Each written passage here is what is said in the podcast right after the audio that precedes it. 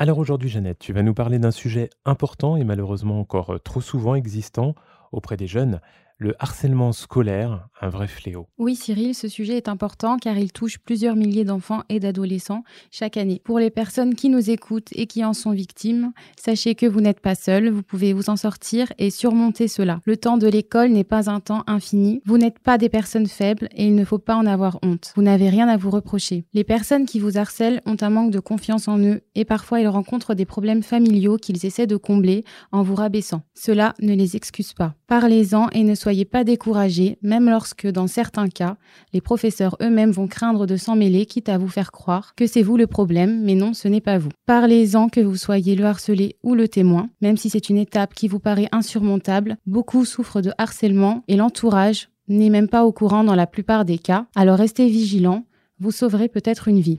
Sachez qu'il y a un numéro d'écoute qui a été mis en place et qui est totalement gratuit, c'est le 30-20. Il permettra de trouver une écoute attentive et des solutions. C'est totalement anonyme, alors n'hésitez pas à contacter le 30-20. Ne restez pas silencieux, vous n'avez pas à vous faire du mal pour eux ou à cause d'eux. Et comme les deux sont parfois liés, vous avez aussi le numéro d'écoute contre le cyberharcèlement, qui est le 30-18. Il est aussi gratuit et anonyme. En 2022, on n'en parle pas assez. Pour information, une loi a été promulguée le 2 mars 2022 visant à combattre le harcèlement scolaire. Elle crée un délit de harcèlement scolaire qui pourra être puni jusqu'à 10 ans de prison en cas de suicide ou de tentative de suicide de la victime. Elle améliore également le droit à une scolarité sans harcèlement. Le harcèlement scolaire, amplifié par les réseaux sociaux, toucherait près d'1 élève sur 10 chaque année. Il aura fallu attendre qu'on soit en 2022 pour que l'idée d'une loi et d'une sanction soit établie, en espérant qu'il y aura de plus fortes préventions au sein de chaque établissement scolaire, dès la primaire, afin de rendre le harcèlement et le harceleur comme étant une honte à éviter à tout prix.